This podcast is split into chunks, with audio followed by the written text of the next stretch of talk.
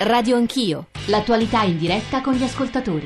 Presidente Latorre, ci aiuti a capire che cosa sta accadendo e a questo punto se il Consiglio dei Ministri stamattina forse eh, eh, pazienterà, aspetterà, farà un passo indietro. Allo Stato noi stiamo ragionando sulla base di una richiesta formale eh, espressa dal Presidente Serraggi, Presidente del gover- rappresentante eh, del governo internazionalmente riconosciuto c'è una lettera, non un'agenzia di stampa, Sì. del Presidente Serraggi inviata al Presidente Gentiloni, una lettera peraltro rafforzata dalla visita che il Presidente Serraggi ha fatto oh, a Gentiloni all'indomani del eh, vertice di Parigi, eh, dunque diciamo non può essere neanche una lettera falsa, lettera ratificata e, e autenticata diciamo da questo incontro e, e dunque è su questa iniziativa che ci muoviamo, ma ehm, vale la pena eh, ribadire alcune cose. La prima, non si tratta di un blocco navale. La seconda, quello che è stato richiesto al nostro Paese è ampiamente previsto nei contenuti della missione EUNAVFOR Med, ovvero la cosiddetta operazione Sofia. Il terzo step, quello appunto di consentire alle navi della missione EUNAVFOR Med di accedere alle acque territoriali libiche era vincolato da o una delibera del Consiglio di sicurezza delle Nazioni Unite o da una richiesta esplicita del governo legittimo eh, libico.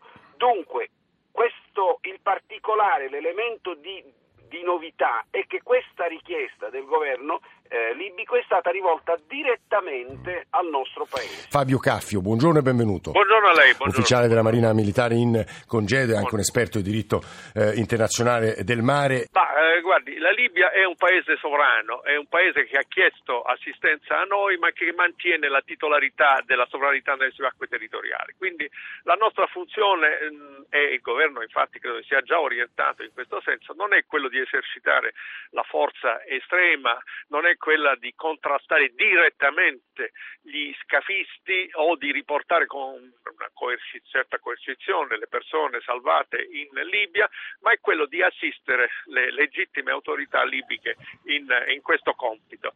Ovviamente resta fermo la difesa legittima che è estesa anche alle forze libiche, cioè in caso di attacco, in caso di attacco imminente, di attacco possibile, noi abbiamo il dovere di difendere noi stessi, quindi usando la forza in modo proporzionale secondo i principi di immediatezza e necessità. Questi sono principi di diritto internazionale.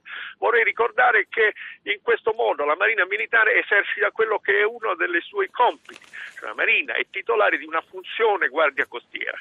La Marina Militare insieme a quella francese, la Marina Nazionale, è l'unica in Europa ad avere compiti, secondo la legge, di, in materia di funzione guardia costiera. Federica, buongiorno, benvenuto. Sembra che anche Seragi per pressioni interne Sì, esatto. abbia dovuto fare una smentita dicendo che eh, non c'è alcun tipo di volontà di eh, portare eh, forza militare italiana nelle acque libiche. Però è chiaro che eh, abbinando questi due fattori l'unica strada percorribile sarebbe quella del blocco navale, ovviamente, perché eh, che vorrebbe dire stare vicino ai confini delle, delle acque libiche per operarlo.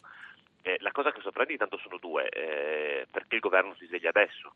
Quando avevamo proposto questa soluzione più volte ci avevano dato dei populisti, delle persone che non possono realizzare, propongono cose irrealizzabili, che siamo dei folli, che non si può fare. Oggi sembra che il governo vada in quella direzione, peccato molti anni dopo. Radio Anch'io,